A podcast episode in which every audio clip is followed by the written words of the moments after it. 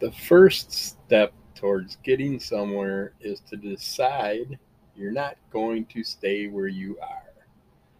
Hello and welcome to episode 504 of Under the Cowl of MS. This is a reviews and previews episode. We're going to review some more comics. We're going to have previews of stuff to come that you can pick up at your comic shop or online or wherever you get your comic book goodies. That was a quote by J.P. Morgan. Just more start to the New Year style quotes. But this episode, there's going to be a little phone interruption, and then I get back to things. But yeah, there's a call I had to take, so I had to cut things off. But let's get to the comics, starting with The Riddler, Year One. These Year One books are one-shots from DC Comics and their Black Label run, and these are a lot of fun. If you can get your hands on them, at least I just been picking up the characters I'm interested in, but I still would like to read all of them. But this is a unique story on the Riddler's, more of his childhood, growing up, his want to make his dad appreciate him more for doing everything right. But see, as depicted in Matt Reeves' hit movie The Batman, the Riddler wasn't simply an amusing eccentric with an affinity for wordplay and baffling clues, but as terrifying a villain as any in the annals of the Dark Knight. Here you can see Edward Nashton evolve into the menace known as the Riddler. How did an unknown forensic accountant uncover the dark secrets of Gotham's underworld and come so close to bringing down the entire city? This 6-issue miniseries is an immediate prequel to The Batman, the detailed, disturbing, and at times shocking story of a man with nothing to lose. I didn't know this is a 6-issue. Oh, I assume each character is considered an issue. But yeah, this is a really interesting look at the Riddler. Puts him in a pretty badass position. And yeah, that was very interesting. So if you like those characters, check them out. They got a variety of them. And then we got Sergeant Rock versus the Army of the Dead. Number 3 and number 4 of 6, where we're getting deeper and deeper into the story of the Nazis creating these zombie-ish but intelligent style monstrous creatures, and our troops trying to settle the score, even the odds, get the upper hand by taking out as many of these characters as they can while they hunt their way to the modified Hitler style character, the Hitler beast or whatever he's going to end up being, because they got these serums, they're jacking each other up with this stuff. Yeah, it's a fun run. If you like the old school combat days of horror and stuff like that, and you like a little supernatural twist added to it, definitely check this run out. And it's only a 6-issue run, so that's not so bad. And it's by DC Horror, so they do a great job with it. I was very happy where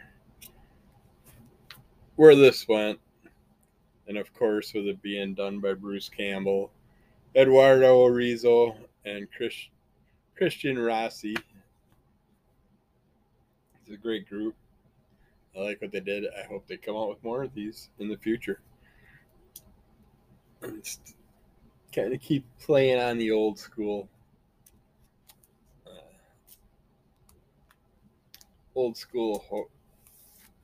Old school comics brought into horror sci-fi style realm. Next up, we got Shirtless Bear Fighter 2, number 5. Previously, after hitting rock bottom when he's kicked out of the fuzz, Shirtless travels to Japan in search of answers. There he learns that the bear god Ursa Major is his real father, and that Ursa Major intended for Shirtless to be a kind of weapon to terrify bears. Those bears would pray to Ursa Major, empowering him with their belief and enabling him to save bearkind from humanity's oppression.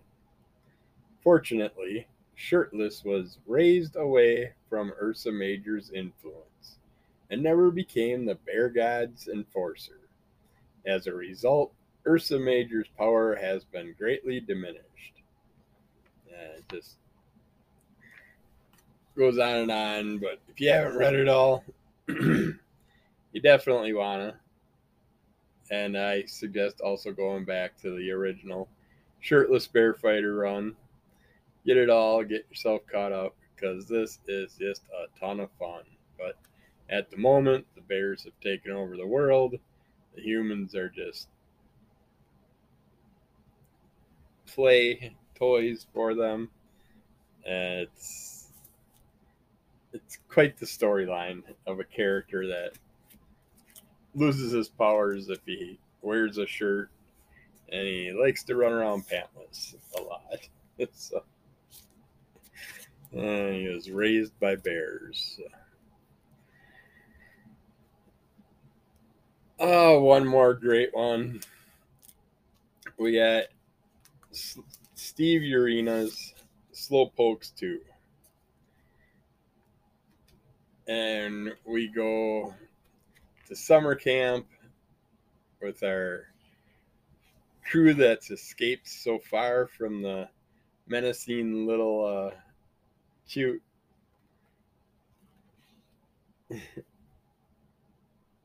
sloths, three-toed sloths, that just so happen to have been militarized and now are fast and like to chop people up and everything else up. And they're on the hunt of the people that escaped, and the people that escaped run into a interesting little camp, kind of a fat camp for kids, and all kinds of torture, menace, destruction, craziness happens in this issue. And it is just a blast. This again, a person from the Crimson Call Comic Club just so happens to be drawn into this issue, and I'm drawn into the third issue of this. So if you want to get your hands on it, watch for Steve Urina's Slowpokes. Kickstarter's coming out eventually, pretty, I would say within the next few months, we'll probably see the third one. But keep an eye on it. Check it out.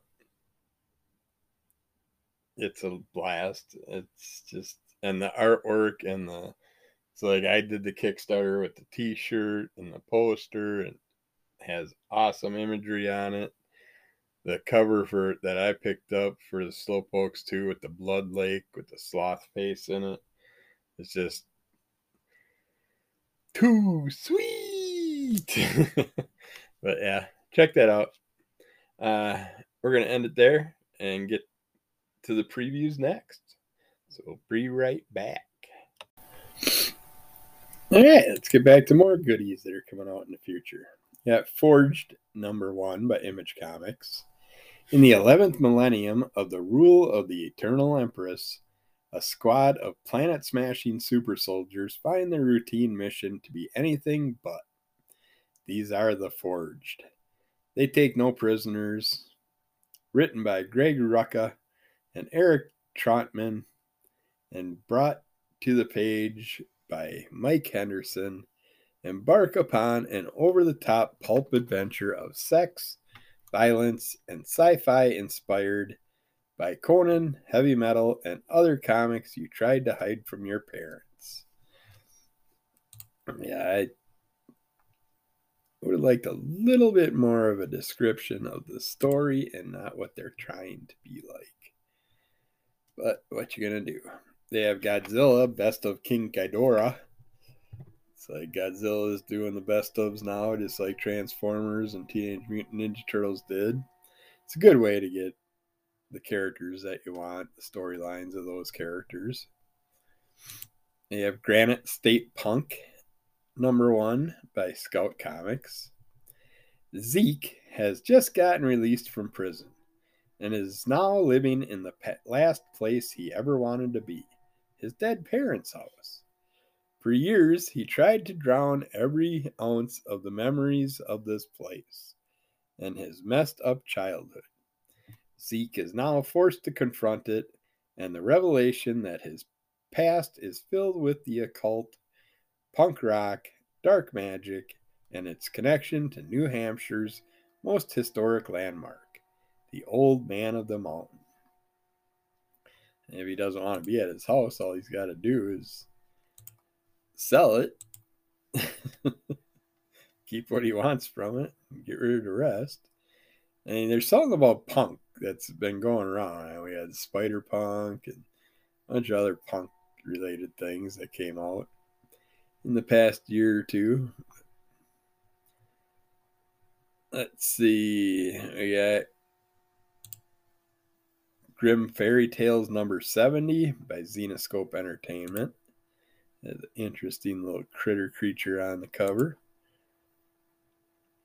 As numerous enemies emerge, the denizens of Arcane Acre must split up to combat the darkness that is leaking into their world from beyond the walls of reality. Among these evils stirs an object to haunting that the creature within is what nightmares are made of.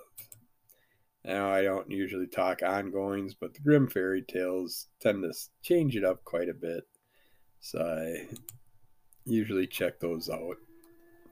Then we got Grim Spotlight, Masumi from Zenescope Entertainment. Looks like a possible new interesting character, or maybe not. Masumi is back, the last remaining descendant from a long line of assassins. Masumi was raised as a weapon with deep knowledge of witchcraft and demonic lore, who has seen everyone that she has loved perish in their war against demons. Now, a long-thought vanquished enemy of her family has returned and is seeking vengeance. And next up, we got...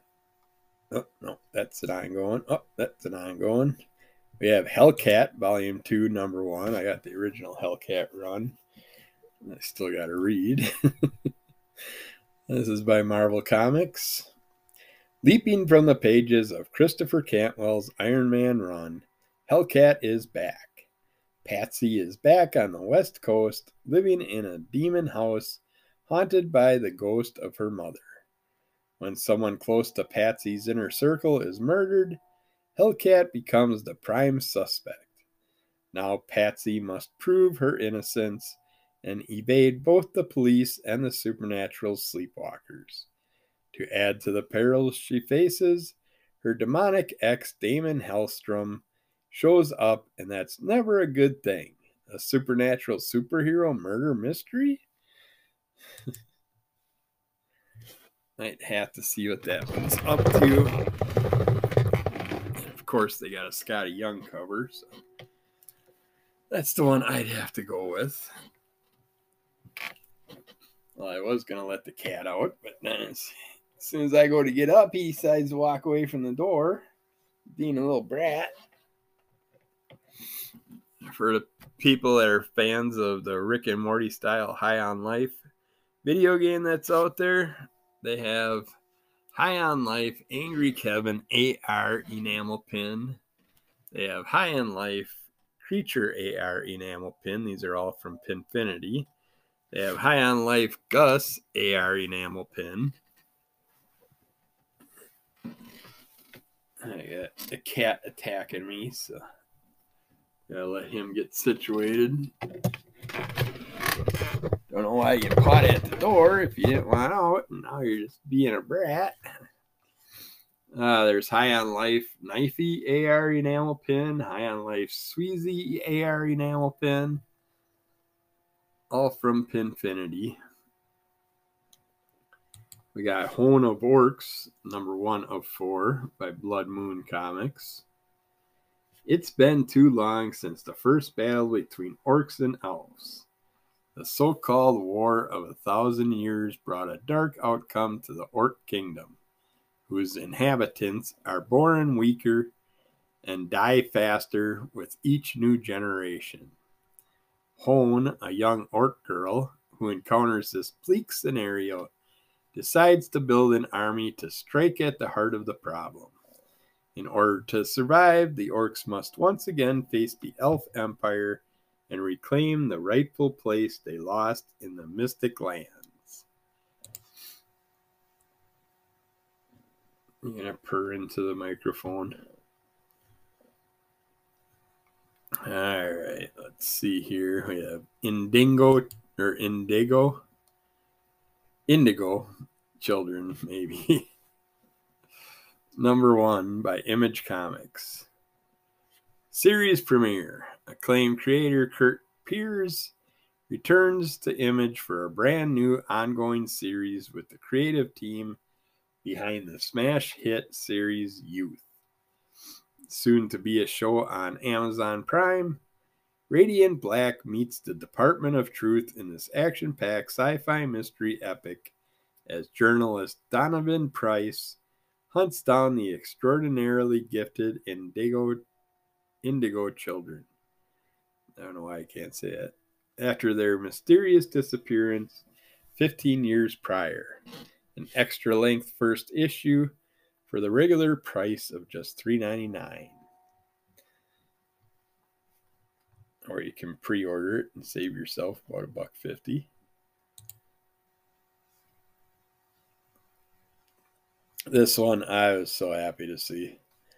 I don't care what it's about. I'm getting it. It's Jeff #1 one-shot by Marvel Comics.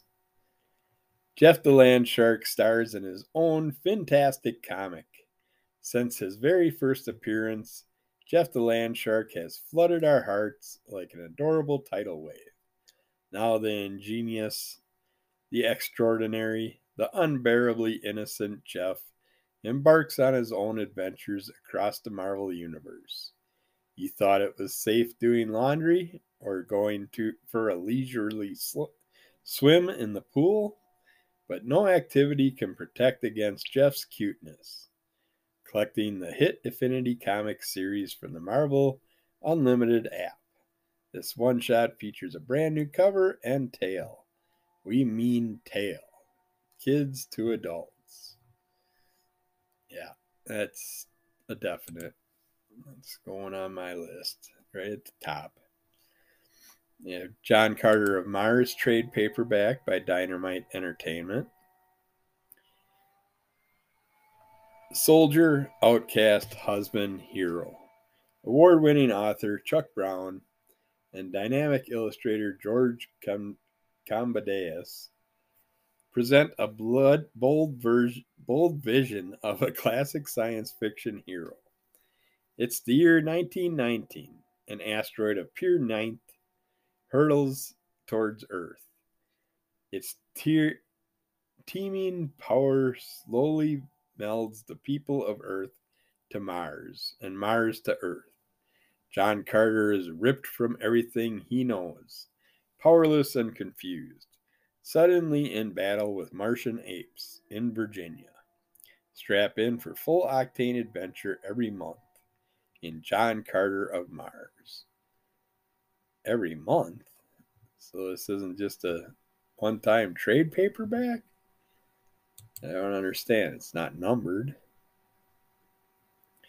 They have Jungle Fantasy Survivors, 1 to 5 sultry bag set of 5 comics from Boundless Comics. They also have number 6 to 10. And then we got Cayman America, Scars and Bars, 1 shot by Antarctic Press.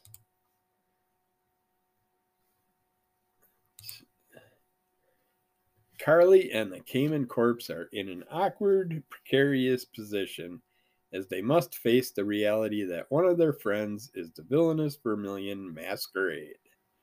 Conflicted with the need to take down her friend turned foe, Cayman America is faced with the decision she'll have to make to stop Vermilion's destructive rampage while salvaging what's left of their relationship.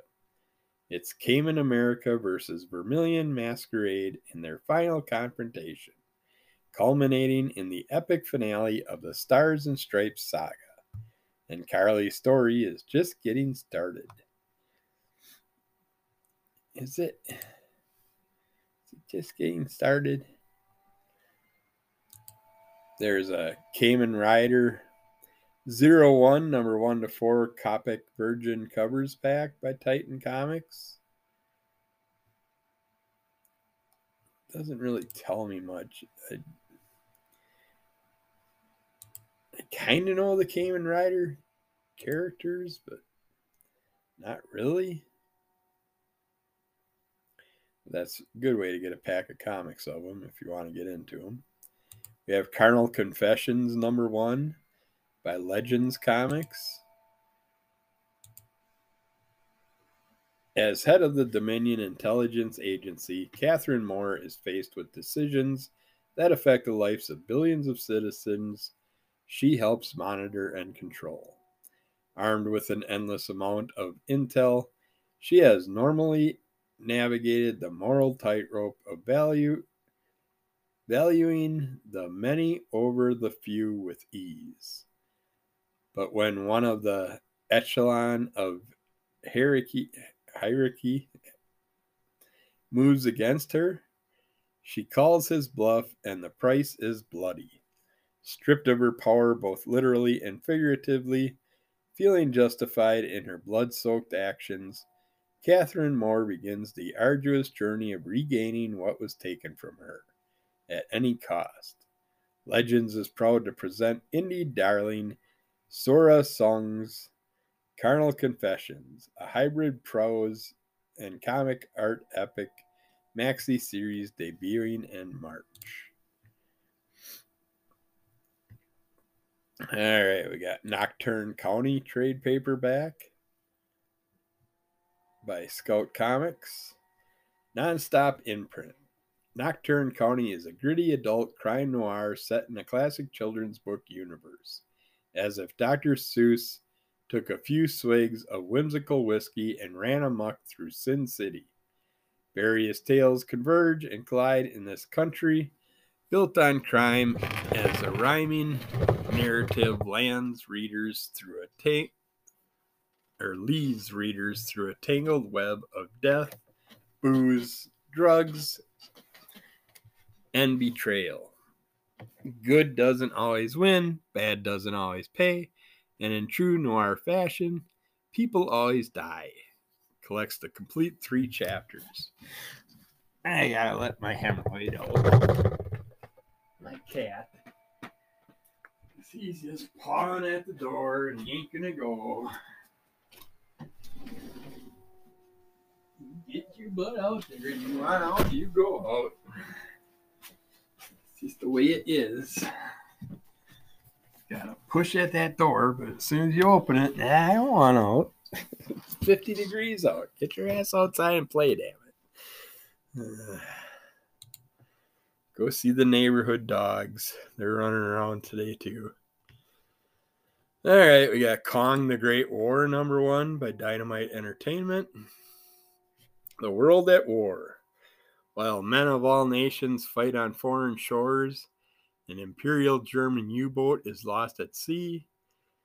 The crew now faces terror beyond imagination. Monsters from creation's dawn. Gruesome, blood-stained death from above and below. Impossible beast, reigning by fear and violence in the South Pacific, and looming over all, the gargantuan ape god that knows no master.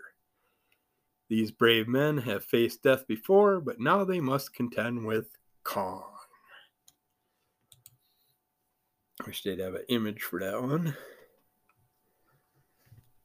They have Lady Baltimore, Death of Icalos, number one shot by Dark Horse Comics.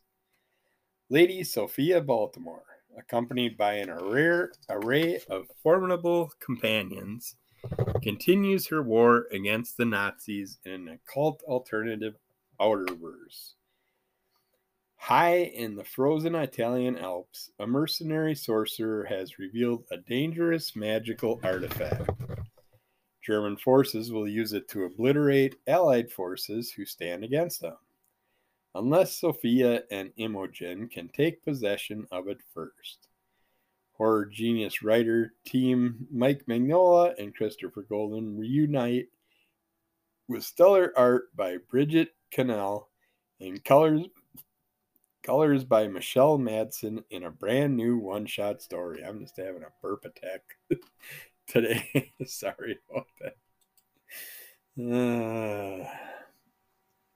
They have Lady Death Elegant Bag set of 5 comics from Boundless Comics. They had the Lady Death Empress Bag set of 5 comics. The Lady Death Lurid Bag set of 5 comics. Lady Death Monarch Bag set of 5 comics. And Lady Death Wild Bag set of 5 comics, all from Boundless Comics.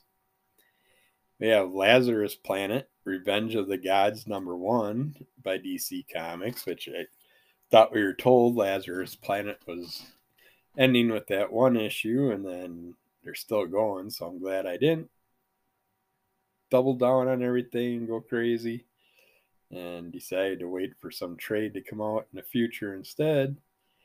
But after the events of Lazarus Planet, the gods of the multiverse have decided to take down the heroes they once called champions and the world they've sworn to protect.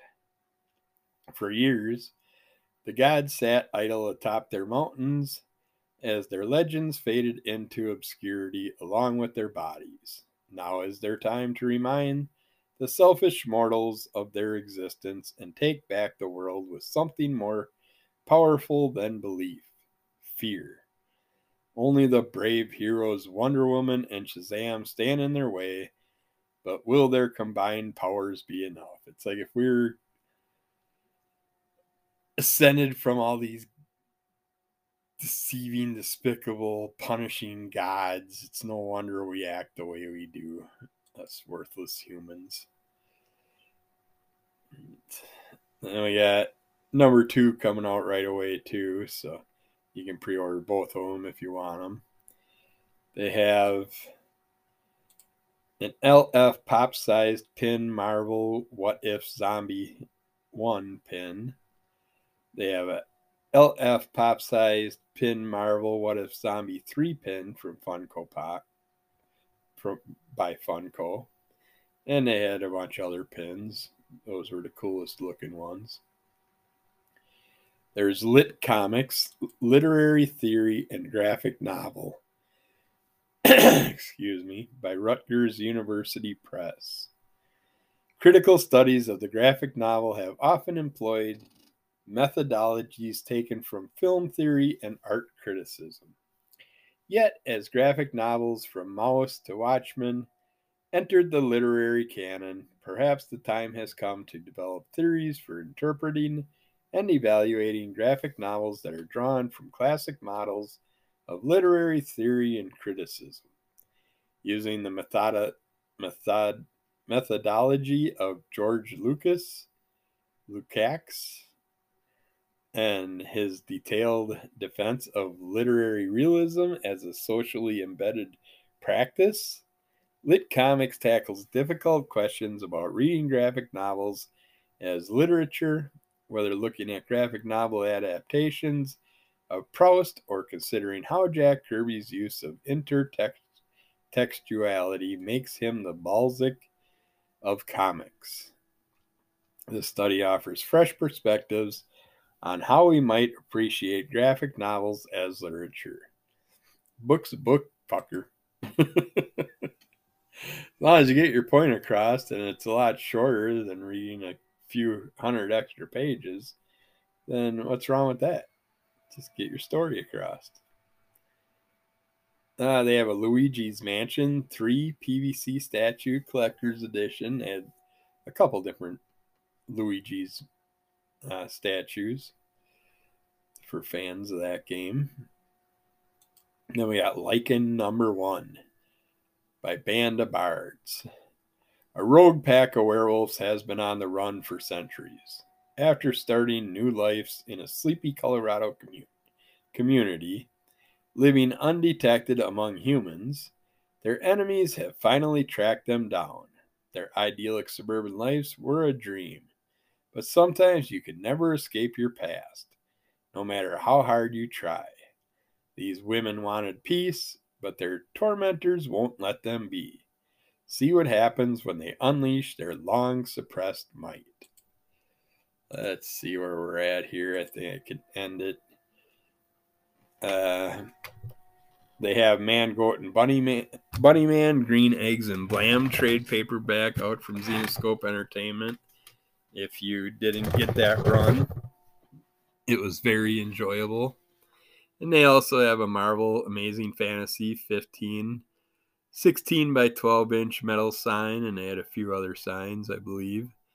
Marvel animated style Drax statue, which is, I believe, done by Scotty Young, but it's by Diamond Select. At least Scotty Young posted a picture of it. Then there's Marvel Doctor Strange Mom Dead Defender Strange Deluxe Art, which looks pretty interesting.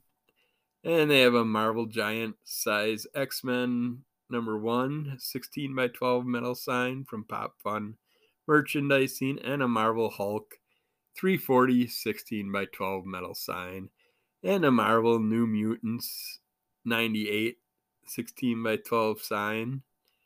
So, and a Marvel Silver Surfer 4 16 by 12 metal sign, and the Marvel Spider-Man number 300 16 by 12 metal sign. So if you want like those issues and you want the signs, pick them up while you can. We'll get back with more after this.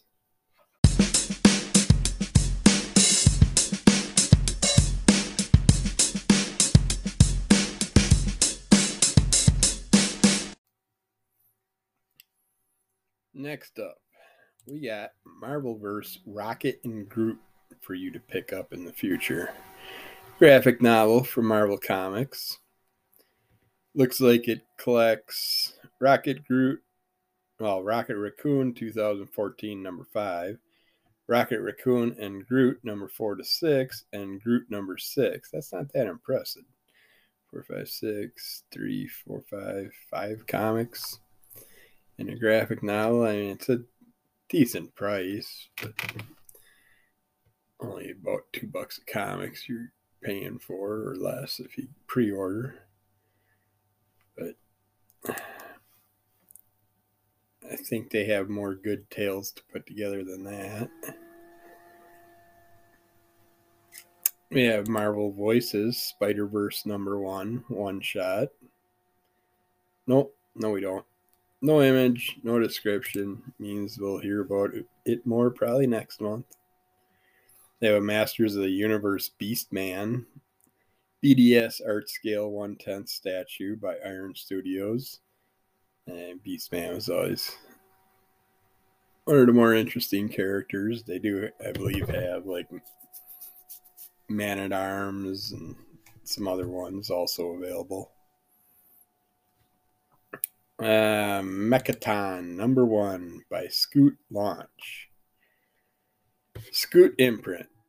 Derek and Leah don't really have a plan. All they know is that video games are awesome and that you should always look out for your neighbor. But when giant mutant insects start terrorizing the neighborhood, they'll have to get off the couch and do something about it. Luckily, everything they need just fell out of the sky. The Mechaton Glove, a machine that converts everything it punches into a battle mech. Whether it's a hot dog stand or a house, here's hoping they don't lose their heads trying to do the right thing. That does sound kind of fun. Cruising around in a hot dog stand mech. And who knows what else they'll come up with. Vending machine mech. We got a Mezco static Elvira, Mistress of the Dark 1/6 scale statue. And it's from Mezco Toys. And I'm a sucker for all things Elvira, and I like this one with her sitting atop the TV set with the old black and white picture on the screen. Popcorn bowl, movie popcorn bowl tipped over. Stack of books with the skull and candle on it. All the classics.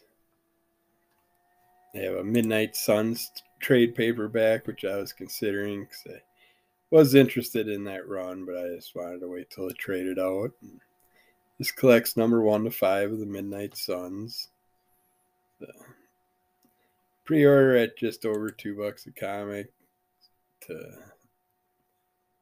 or wait and pay about $3 a comic if you're going to trade that one out. So that's not really a good deal. That one should have been, I think it should have been a $9.99 price tag. So I might just wait till that's in the bargain bin because I know it will be. Then I'll get it for like 75% off. Got Miracle Kingdom number 1 by Scout Comics. A forensic accountant investigates a showboating televangelist with dubious healing powers and quickly realizes that he may be dealing with the Michelangelo of Scam Artist.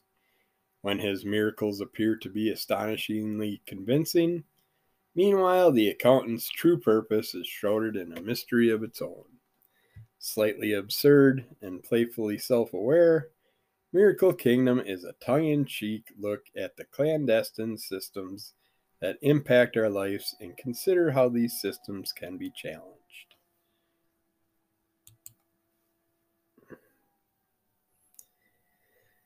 Interesting. Let's see. Don't know if I'll say this right, but Mesa and Play, one shot by Kex Publishing. Mesa and Place.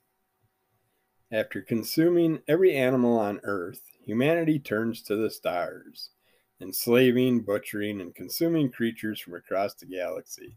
Yeah, no shit, that's where we're headed. So, animals, even though they had a good run, are going to start disappearing quite quickly now that we went from 7 billion to 8 billion. And they're talking about doubling our population in the next few years. So it's like, yeah, it's, I don't know. With the supposed COVID shit and wipeouts and the wars that are happening all the time and everything else, it's in the killings every day in our cities here in Wisconsin. You would think the population wouldn't pop up 1 billion extra people within a few years. But yeah. Yes, COVID must have reproduced more than it took. I don't know. But now the food is fighting back in spectacularly gory fashion. Tuck in your napkin for this messy, pulpy, over-the-top tale of bloody revenge. Dinner is served. And I like seeing the critters get their payback, but it's a little late for most of them, obviously, if they wiped all the critters off the fucking planet. So, you deserve what you find in the universe.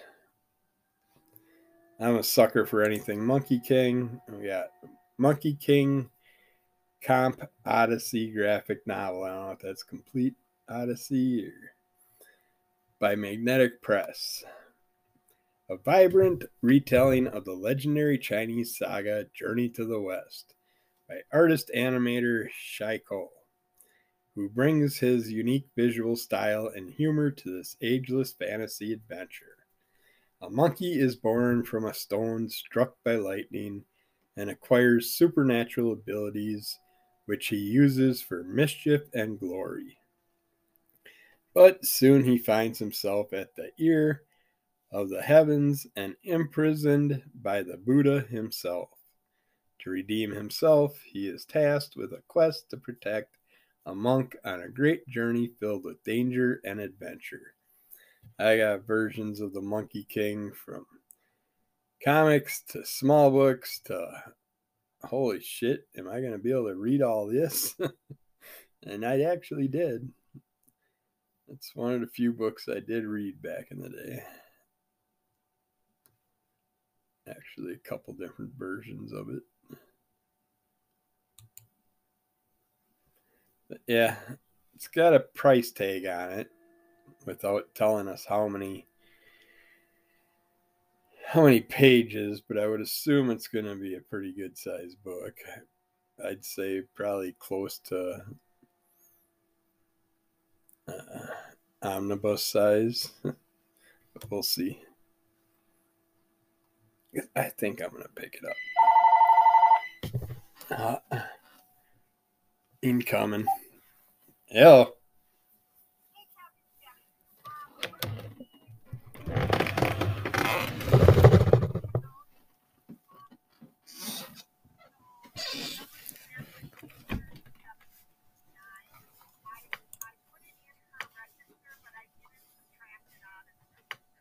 Okay. Yep. All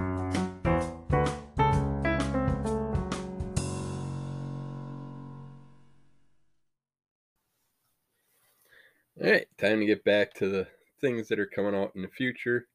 I think this is where we left off. I think we're on Monster and Midway's #1, The Band of Bards. It's #1 of 5.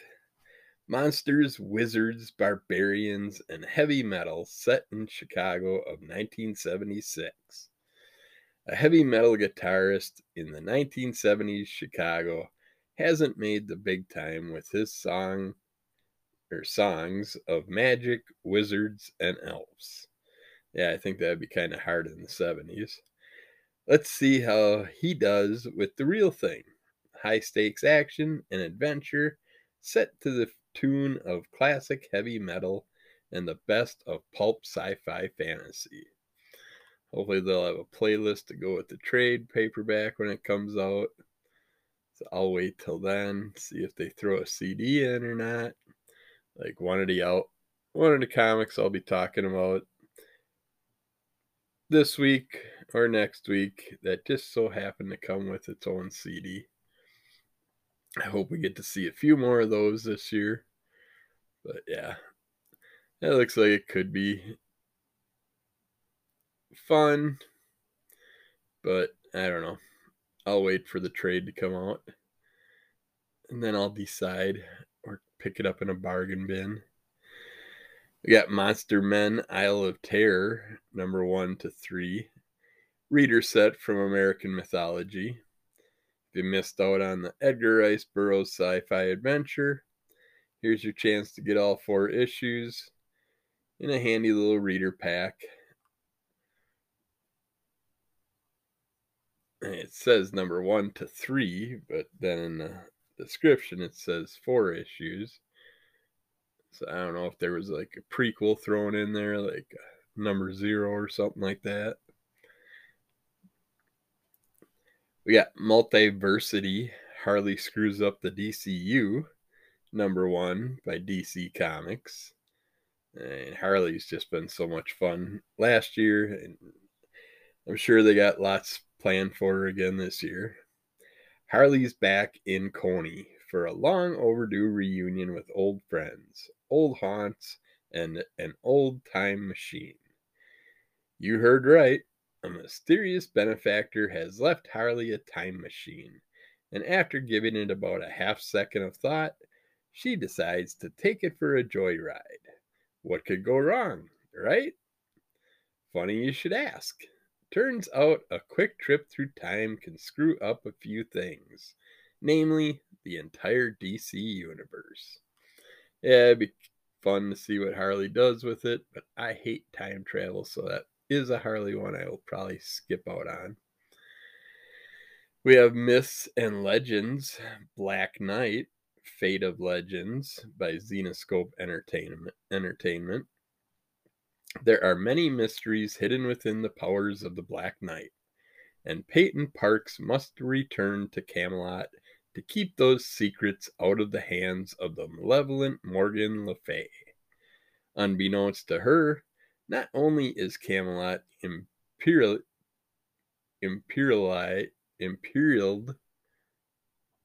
but the fate of Wonderland hangs in the balance as well. Don't miss this next harrowing chapter in The Legend of the Black Knight. Is that a real word? Imperialed? I don't know. This doesn't come off the tongue right. All right. This is a resolicitation, nasty #1. I don't remember hearing about it, so I guess we can check it out. It's by Vault Comics. 18-year-old Thumper Connell still has an imaginary friend, the masked killer from his favorite slasher film. Thumper is obsessed with horror and always has been. He fills his time with scary VHS rentals and hanging out with his fellow fans, the Murder Club. But everything changes when his local video shop acquires one of the notorious films known as Video Nasties. Films too so scary they're the target of the British Moral Decency League's crusade to ban and burn. But it's only a movie, right? It's all just imaginary, isn't it? It's like back in the VHS days, there were some movies that came out that were actual, real style slasher films. Things done to people that is actually being done on film. Faces of Death was a huge one back then. You could see actual torture and death that was real being videoed and put on film. And it just didn't have much regulations back then when they started out. And when you do that, you never know what you're going to get. But we checked them all out, the ones we could get our hands on. Neighbors #1 by Boom Studios. When Janet and Oliver Gowdy move to a quaint mountain town, their daughter Casey becomes part of a horrific chain of events, revealing that their neighbors are anything but what they seem. Soon, an unsettling old woman named Agnes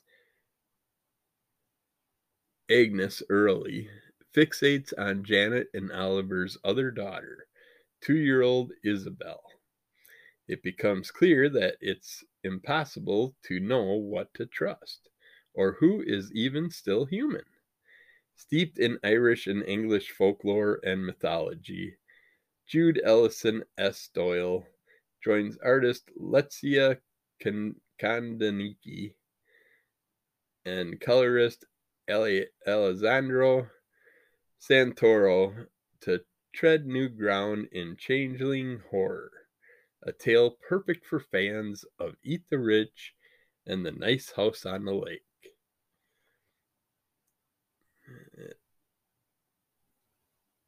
Can't quite fixate on what stylization of character creatures they're going for. It's by Boom Studios, so I'm sure it'll be decent. We have Never Ender, Final Duel, #1 of 9 by Sumerian Comics. The year is 2X19, and due to breakthroughs in artificial accelerants, mankind has taken to the stars. At the edge of civilization, the dominant sport is a civilized sword duel to the death. The top 5 fighters are protected by Sangaro, a talented and tenacious duelist.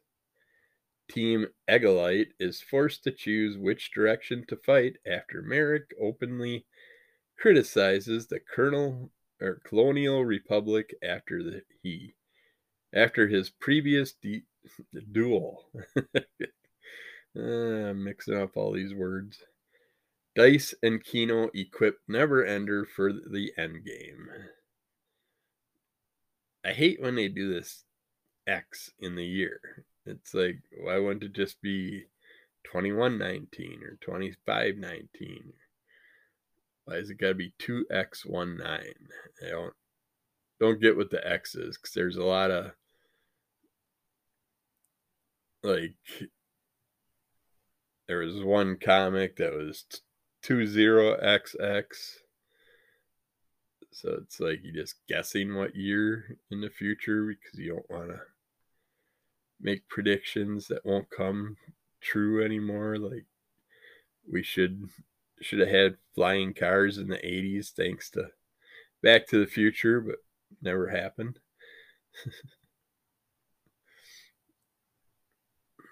And our little lace-on shoes, which they finally got something kind of like it. Put an outrageous price on it, of course. And then never mass-produced that, which more people would have wanted. But they'll mass-produce other crap. New Mutants Lethal Legion #1 by Marvel Comics. The New Mutants, with all the classic thrills. Best-selling, multiple award-winning, generally bedazzled writer Charlie Jane Anders launches a fresh take on the beloved team, with rising star Enid Ballum behind the illustrious pencils.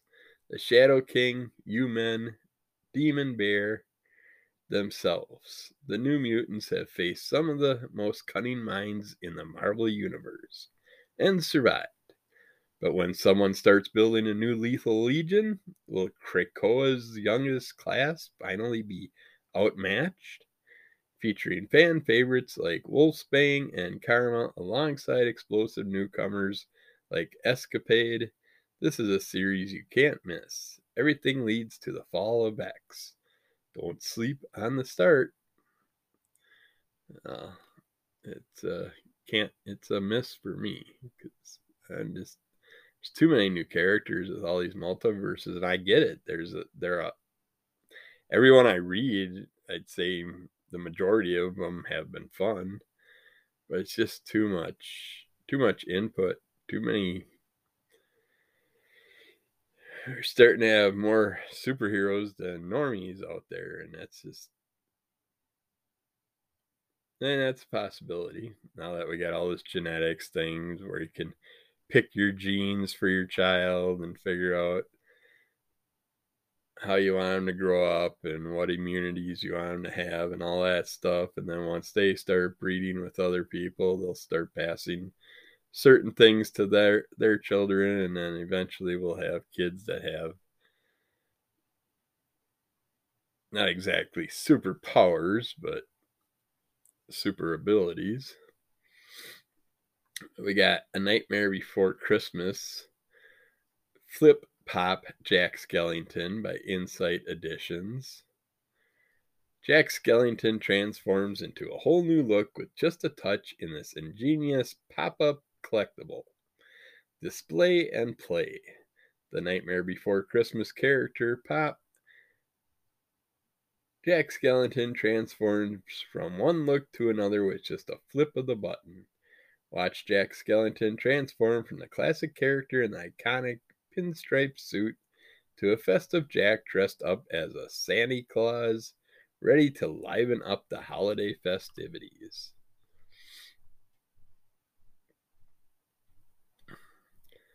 cult classic that just keeps coming back. Did I say that was from Inside Editions? They have A Nightmare on Elm Street 2 Ultimate Freddy 7-inch action figure by NECA. I love these. These are the Velcroed boxes that have the extra body parts and all that stuff. And this one's not bad.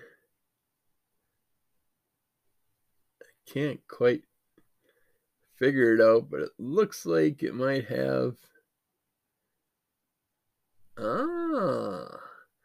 It's got two Freddy dog creatures. It's got his claws, his hat, two other heads.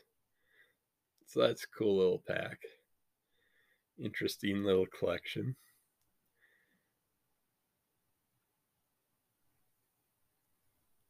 And it's got a monster hand in there.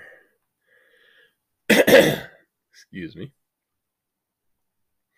There's A Nightmare on Elm Street Dream Warriors glove replica by NECA. So if you want the little razor blade glove for your Halloween dressing adventures or whatever, your little, just have a collectible glove hanging out in your house with knives all over it, this is for you. It's got a mannequin hand that you can display it on when you're not wearing it, so at least they're stepping up the products a little bit. And next up we got No One Number One by Image Comics. Mini-series premiere 10 months ago. The Richard Roe murders shocked the city of Pittsburgh.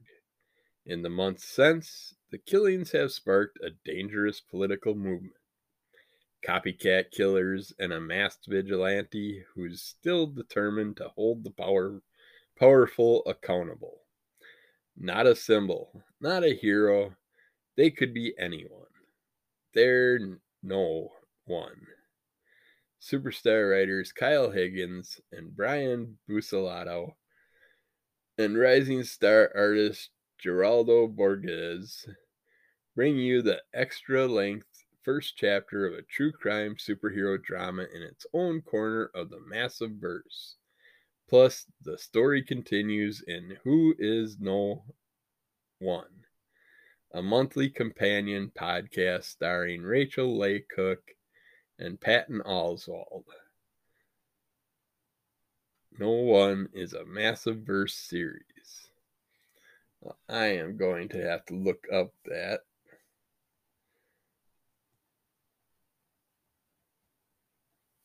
I follow Patton Oswalt's podcast, and I haven't heard about that one, which is kind of interesting. I didn't know Patton was also part of the Sandman Netflix series. It's on my list. I just haven't watched it yet. There's a Nosferatu Ultimates W1 Count Orloff action figure by Super 7 Media Incorporated. And it looks like it might come with some extra parts, hands, heads, the extra long finger hands.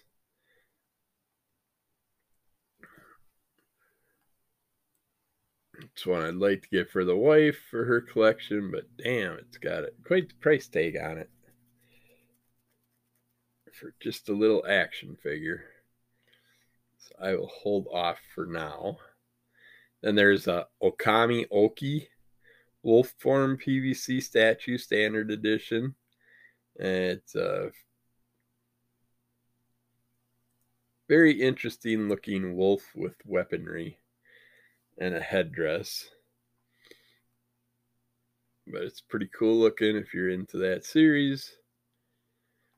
That is for you. And then we got Order and Outrage number 1. This is by Dark Horse Comics. Gene manipulation has always been solely for those who can afford the expensive Prenatal treatments. See, this is what we were just talking about. Income determines status and, more importantly, survival. If your genes have not been optimized, the order has no use for you. So basically what they're going to do, which you kind of expect in the future, they'll have gene manipulation, but only the rich will be able to get to do it. And then those kids will be the bullies for the rest of the kids. It's never going to change. The world's going to always have the different classes, because why let everybody have the same opportunities? That just wouldn't make any sense. But if your genes have not been optimized, the order has no use for you. You are non-essential, less than, to be eliminated. Everything is geared to keep the ship of state sailing along smoothly, no matter the cost. But in every totalitarian system lies the seeds of rebellion, independence, and outrage. Well, I sure as hell hope so, because this world is getting ridiculous. If people don't start standing up, we're just going to end up food for the rest of the masses. And they're going to start cooking us up, feeding us to the rest of the poor until they can get rid of the rest of them. And then they'll have their little societies again. There's a Pac-Man PVC statue standard edition from Dark Horse for the Pac-Man fans. And I have no idea what this is. It's not a number 1, but I've never heard of this before. It's called PP Poo Poo, number 69, one shot by Silver Sprocket. 2022 Ignatz Award winner for Outstanding Mini Comic. Cash's take on the classic 60s underground comic collects several short stories, including the hilarious Art School Confidential and the Queer Meet Cute One Beer. Features a cardstock cover with foil. Better take a drink of water here.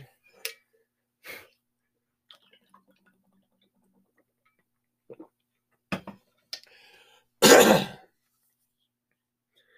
raspy, boys. Just started. Got a long day ahead, damn it. I want to get through these previews. All right. Next up, we got Phantom Road number 1.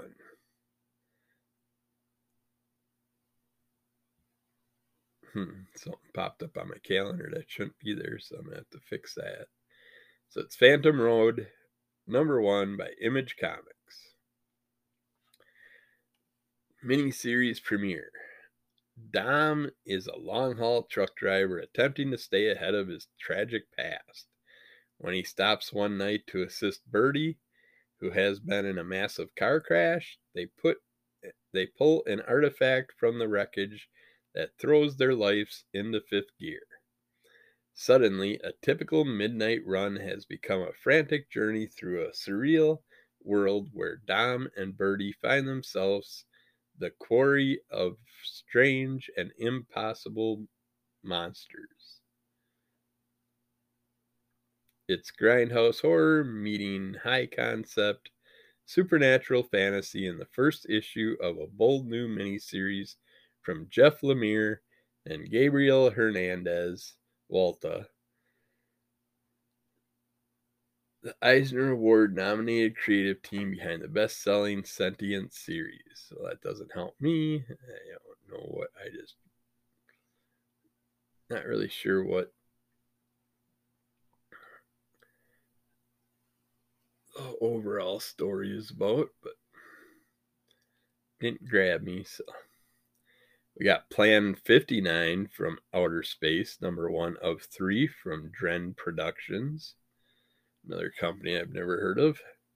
Back in 1957, Ed Wood brought us a movie about aliens who tried to raise the dead in order to destroy humanity, in order to prevent us from causing a galaxy-destroying weapon that they believed we would one day create. This was Plan 9 from Outer Space. Obviously, plans 1 to 8 failed. And spoiler alert, but frankly, the movie has been out for 63 years now, so there shouldn't be much to spoil. So did Plan 9. But what happened in the years since 1957? Did the aliens just give up? Were they going to cease their plans to stop us and save the galaxy? Of course not.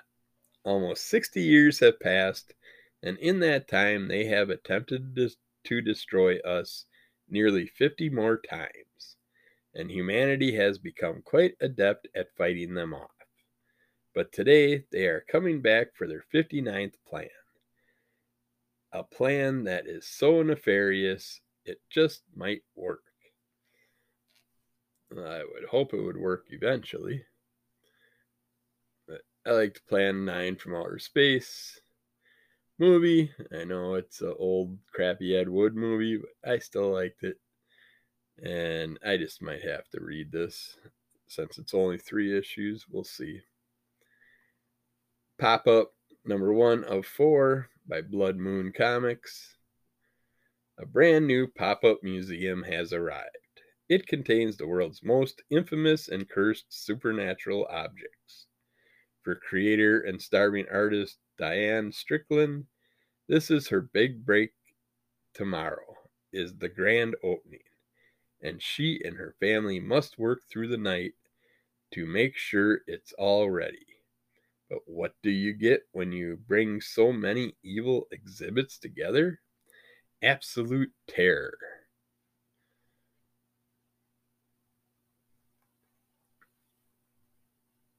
It could be interesting, but I'm surprised they're only going off 4 issues with it.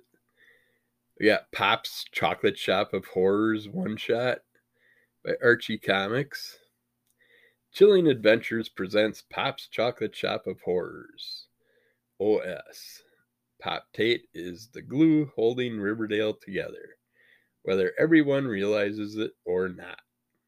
His chocolate shop is the beating heart of the city, where everyone can stop in for a delicious bite and some safe haven, even the worst sorts. And not just the run-of-the-mill rapscallions who recently broke the jukebox.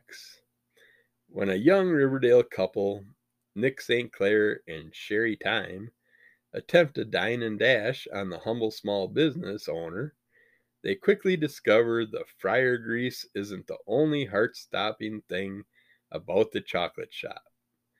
From tales of mystery meat to the unnatural visitors that dine late at night, this anthology tells stories about the horrors that happen at Riverdale's beloved malt shop, and how Pop Tate is at the center of it all, the most powerful figure in Riverdale, providing haven to all sorts of terrors and underhanded villainy. I can't wait to read this. I think Pop's is like the only restaurant in that town. So yeah, it would definitely be the centerpiece of everything. All right, we got Pop Scars number 1 of 6. This is by Sumerian Comics. Pop Scars is a gritty Hollywood revenge story about a vigilante badass in a pink ski mask and the famous Hollywood movie producer she is out to kill, who also happens to be her estranged father. In Hollywood, revenge is best served in front of an audience, as our pink ski mask killer pushes her way through a Hollywood crowd, prepared to take her shot at her movie producer father. She's quickly swept into a brand new revenge plot orchestrated by her own unsuspecting target. Well, she shouldn't be taking out her father anyways, but yeah. I'm sure there's reasons behind everything. All right. I think we can do one more here. Predator Volume 4, number 1. It's like, didn't we just have a new Predator run? This is by Marvel Comics. Now they're doing another one.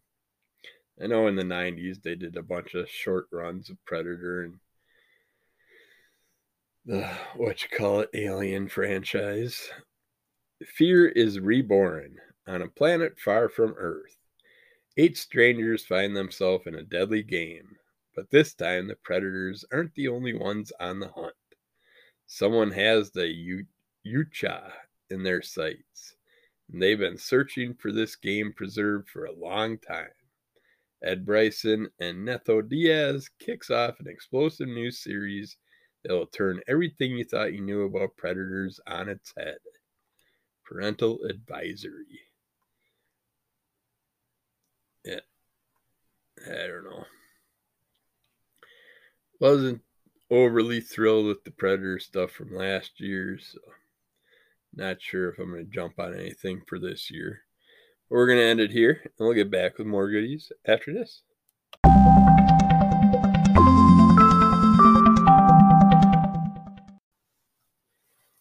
All right, time to get back to the things that are coming out in the future.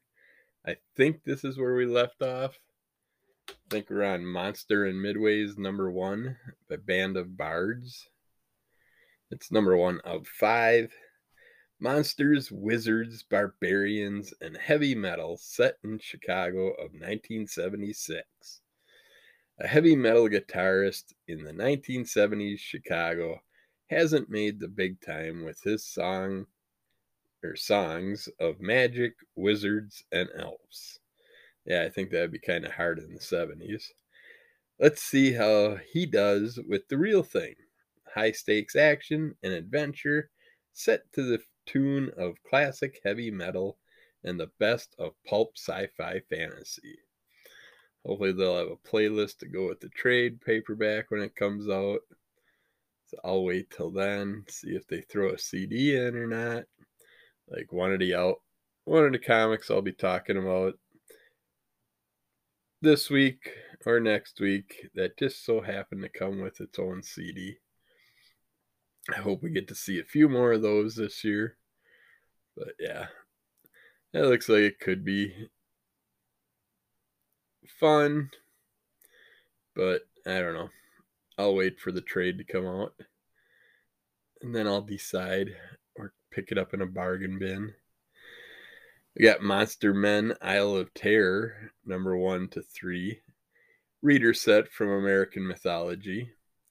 If you missed out on the Edgar Rice Burroughs sci-fi adventure, here's your chance to get all 4 issues in a handy little reader pack. It says #1 to 3, but then in the description it says 4 issues. So I don't know if there was like a prequel thrown in there, like #0 or something like that. We got Multiversity, Harley Screws Up the DCU, #1 by DC Comics. And Harley's just been so much fun last year, and I'm sure they got lots planned for her again this year. Harley's back in Coney for a long overdue reunion with old friends, old haunts, and an old-time machine. You heard right. A mysterious benefactor has left Harley a time machine, and after giving it about a half-second of thought, she decides to take it for a joyride. What could go wrong, right? Funny you should ask. Turns out a quick trip through time can screw up a few things, namely the entire DC universe. Yeah, it'd be fun to see what Harley does with it, but I hate time travel, so that is a Harley one I will probably skip out on. We have Myths and Legends, Black Knight, Fate of Legends by Zenescope Entertainment. There are many mysteries hidden within the powers of the Black Knight, and Peyton Parks must return to Camelot to keep those secrets out of the hands of the malevolent Morgan Le Fay. Unbeknownst to her, not only is Camelot imperialed,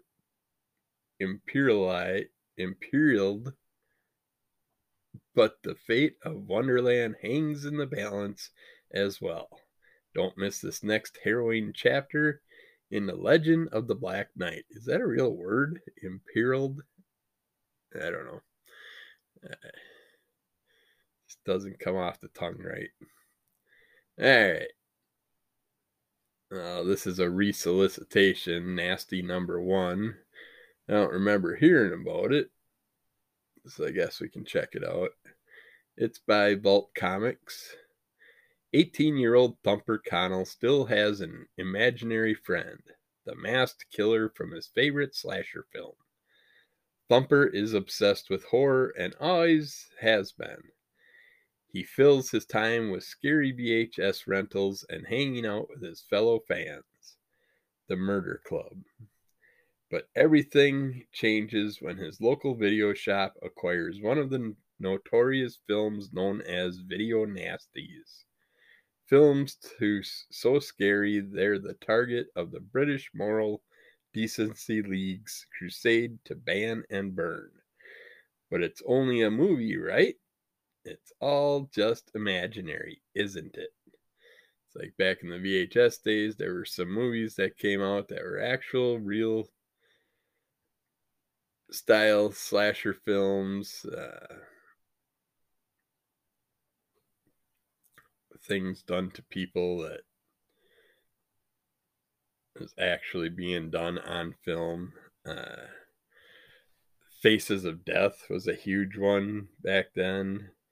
You could see actual torture and death that was real being videoed and put on film. And it just didn't have much regulations back then when they started out. And when you do that, you never know what you're going to get. But we checked them all out, the ones we could get our hands on. Neighbors number 1 by Boom Studios. When Janet and Oliver Gowdy move to a quaint mountain town, their daughter Casey becomes part of a horrific chain of events, revealing that their neighbors are anything but what they seem.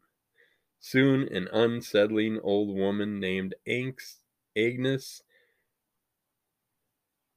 Early fixates on Janet and Oliver's other daughter, 2-year-old Isabel. It becomes clear that it's impossible to know what to trust, or who is even still human. Steeped in Irish and English folklore and mythology, Jude Ellison S. Doyle joins artist Letizia Kondanicki and colorist Alessandro Santoro to tread new ground in Changeling Horror, a tale perfect for fans of Eat the Rich and The Nice House on the Lake. I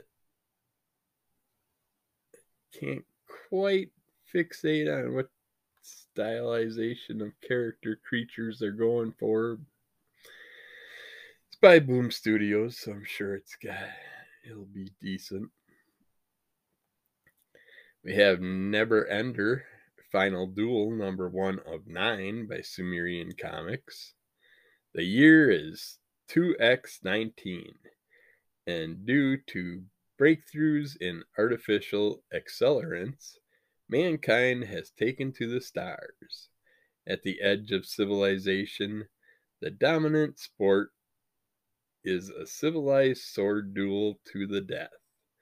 The top 5 fighters are protected by Sangaro, a talented and tenacious duelist. Team Egolite is forced to choose which direction to fight after Merrick openly criticizes the Colonial Republic after his previous duel. Mixing up all these words. Dice and Kino equip Neverender for the endgame. I hate when they do this X in the year. It's like, why wouldn't it just be 2119 or 2519? Why is it got to be 2X19? I don't get what the X is, because there's a lot of, like, there was one comic that was 20XX. So it's like you're just guessing what year in the future, because you don't want to make predictions that won't come true anymore. Like, we should have had flying cars in the 80s thanks to Back to the Future, but never happened.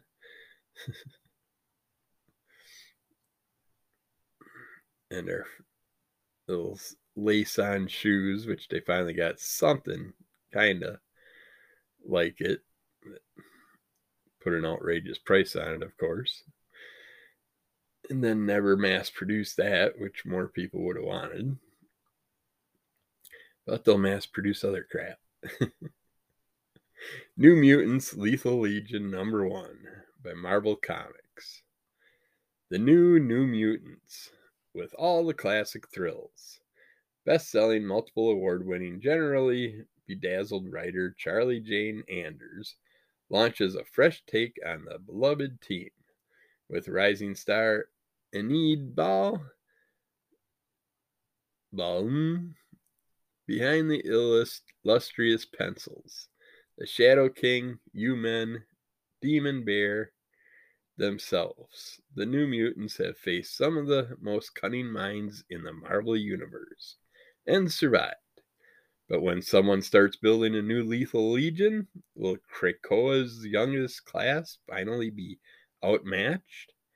Featuring fan favorites like Wolfsbane and Karma alongside explosive newcomers like Escapade, this is a series you can't miss. Everything leads to the fall of X. Don't sleep on the start. It's a miss for me, because I'm just, there's too many new characters with all these multiverses, and I get it. Everyone I read, I'd say the majority of them have been fun, but it's just too much input, too many. We're starting to have more superheroes than normies out there, and that's a possibility. Now that we got all this genetics things where you can pick your genes for your child and figure out how you want them to grow up and what immunities you want them to have and all that stuff. And then once they start breeding with other people, they'll start passing certain things to their children, and then eventually we'll have kids that have not exactly superpowers, but super abilities. We got A Nightmare Before Christmas, Flip Pop Jack Skellington by Insight Editions. Jack Skellington transforms into a whole new look with just a touch in this ingenious pop-up collectible. Display and play. The Nightmare Before Christmas character Pop Jack Skellington transforms from one look to another with just a flip of the button. Watch Jack Skellington transform from the classic character in the iconic pinstripe suit to a festive Jack dressed up as a Santa Claus, ready to liven up the holiday festivities.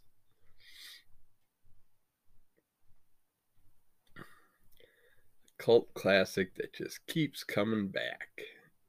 Did I say that was from Insight Editions? They have A Nightmare on Elm Street 2 Ultimate Freddy 7-inch action figure by NECA. I love these. These are the Velcroed boxes that have the extra body parts and all that stuff. And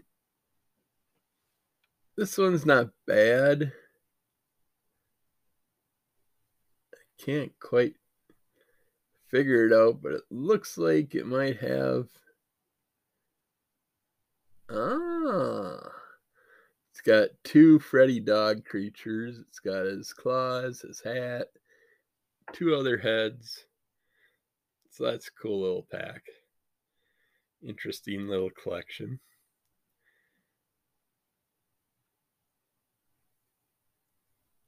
And it's got a monster hand in there.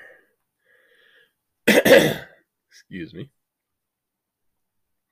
There's A Nightmare on Elm Street Dream Warriors glove replica by NECA. So if you want the little razor blade glove for your Halloween dressing adventures or whatever. Your little, just have a collectible glove hanging out in your house with knives all over it. This is for you.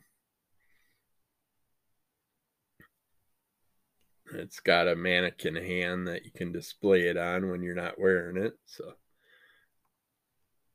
least they're stepping up the products a little bit.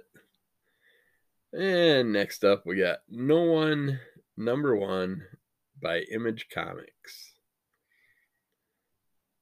Miniseries premiere 10 months ago. The Richard Roe murders shocked the city of Pittsburgh. In the months since, the killings have sparked a dangerous political movement. Copycat killers and a masked vigilante who's still determined to hold the powerful accountable. Not a symbol, not a hero. They could be anyone. They're no one. Superstar writers Kyle Higgins and Brian Buccellato and rising star artist Geraldo Borges bring you the extra-length first chapter of a true crime superhero drama in its own corner of the massive verse. Plus, the story continues in Who Is No One, a monthly companion podcast starring Rachel Leigh Cook and Patton Oswalt. No One is a massive verse series. Well, I am going to have to look up that.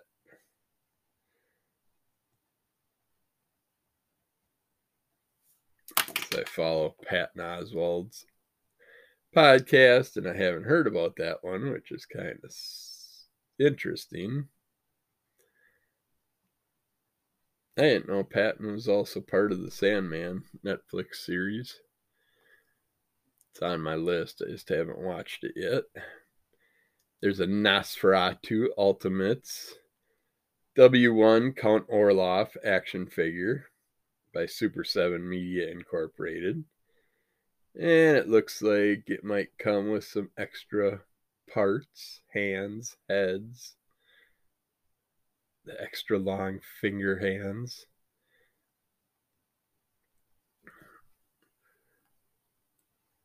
It's one I'd like to get for the wife for her collection, but damn, it's got quite the price tag on it for just a little action figure. So I will hold off for now. Then there's a Okami Oki Wolf Form PVC Statue Standard Edition. It's a very interesting looking wolf with weaponry and a headdress. But it's pretty cool looking if you're into that series. That is for you. And then we got Order and Outrage number 1. This is by Dark Horse Comics. Gene manipulation has always been solely for those who can afford the expensive prenatal treatments. See, this is what we were just talking about. Income determines status and, more importantly, survival.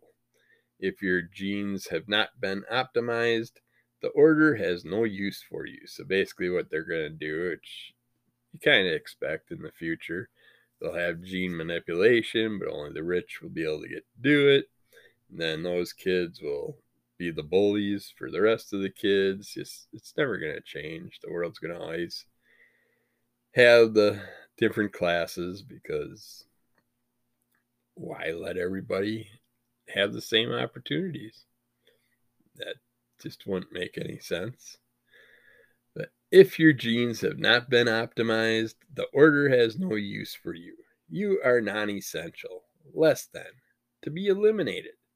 Everything is geared to keep the ship of state sailing along smoothly, no matter the cost. But in every totalitarian system lies the seeds of rebellion, independence, and outrage. Well, I sure as hell hope so, because this world is getting ridiculous. If people don't start standing up, we're just going to end up food for the rest of the masses. And they're going to start cooking us up, feeding us to the rest of the poor until they can get rid of the rest of them. And then they'll have their little societies again. There's a Pac-Man PVC statue standard edition from Dark Horse for the Pac-Man fans. And I have no idea what this is. It's not a #1, but I've never heard of this before. It's called PP Poo Poo, number 69. One shot by Silver Sprocket. 2022 Ignatz Award winner for Outstanding Mini Comic. Cash's take on the classic 60s underground comic collects several short stories, including the hilarious Art School Confidential and the Queer Meet Cute One Beer. Features a cardstock cover with foil. Take a drink of water here.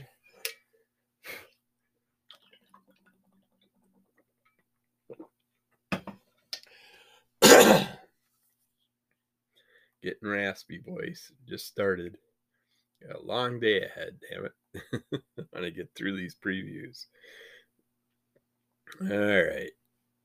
Next up, we got Phantom Road #1.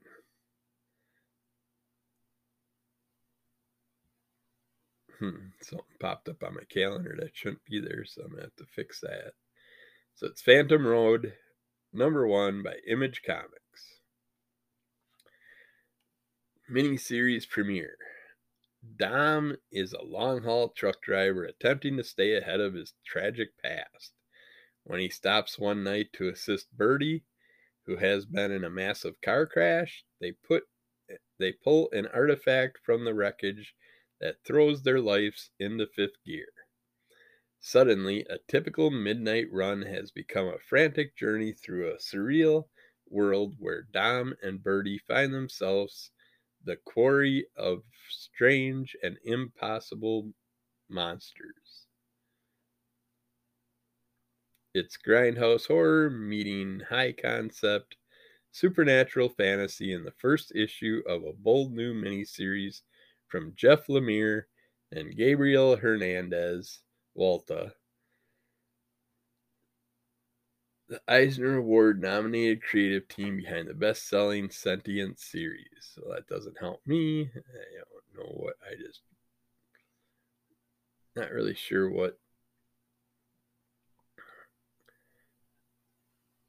the overall story is about, but... didn't grab me, so... We got Plan 59 from Outer Space, #1 of 3 from Dren Productions, another company I've never heard of.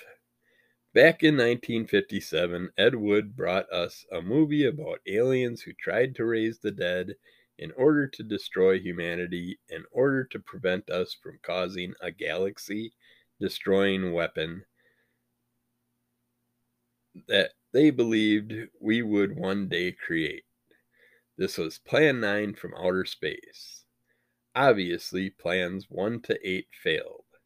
And spoiler alert, but frankly, the movie has been out for 63 years now, so there shouldn't be much to spoil. So did Plan 9. But what happened in the years since 1957? Did the aliens just give up? Were they going to cease their plans to stop us and save the galaxy? Of course not.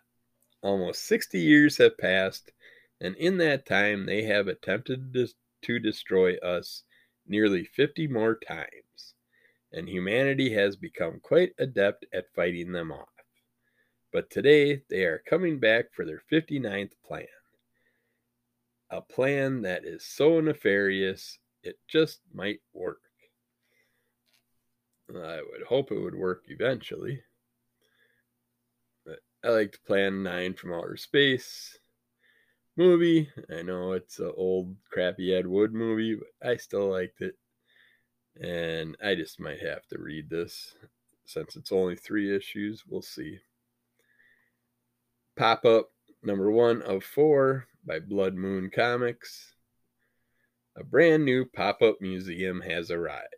It contains the world's most infamous and cursed supernatural objects. for creator and starving artist Diane Strickland. This is her big break. Tomorrow is the grand opening, and she and her family must work through the night to make sure it's all ready. But what do you get when you bring so many evil exhibits together? Absolute terror.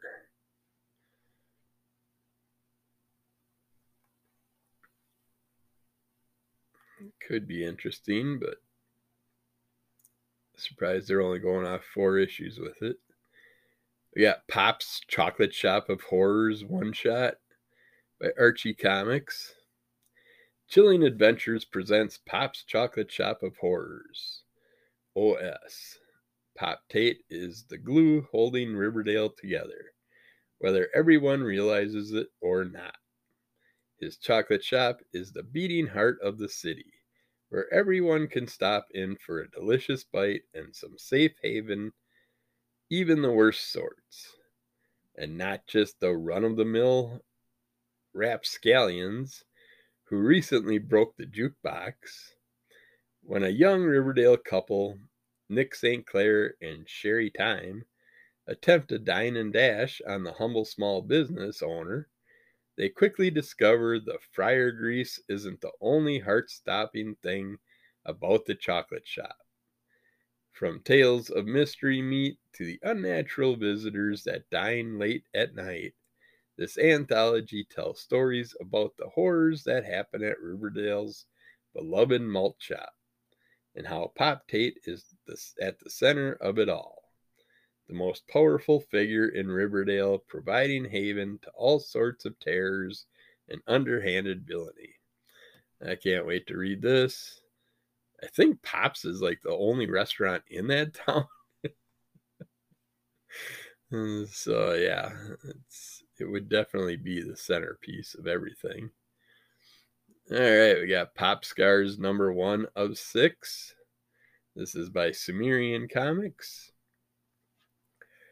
Pop Scars is a gritty Hollywood revenge story about a vigilante badass in a pink ski mask and the famous Hollywood movie producer she is out to kill, who also happens to be her estranged father. In Hollywood, revenge is best served in front of an audience, as our pink ski mask killer pushes her way through a Hollywood crowd, prepared to take her shot at her movie producer father. She's quickly swept into a brand new revenge plot orchestrated by her own unsuspecting target.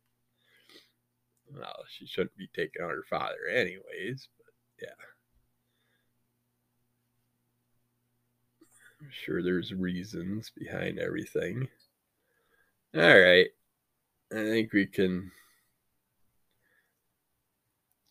do one more here. Predator Volume 4, number 1. It's like, didn't we just have a new Predator run? This is by Marvel Comics. Now they're doing another one. I know in the 90s they did a bunch of short runs of Predator and the Alien franchise. Fear is reborn on a planet far from Earth.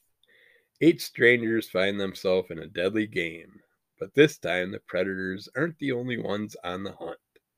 Someone has the Yucha in their sights, and they've been searching for this game preserve for a long time. Ed Bryson and Netho Diaz kicks off an explosive new series that will turn everything you thought you knew about Predators on its head. Parental advisory. Yeah. I don't know. Wasn't overly thrilled with the Predator stuff from last year, so not sure if I'm going to jump on anything for this year. We're going to end it here, and we'll get back with more goodies after this.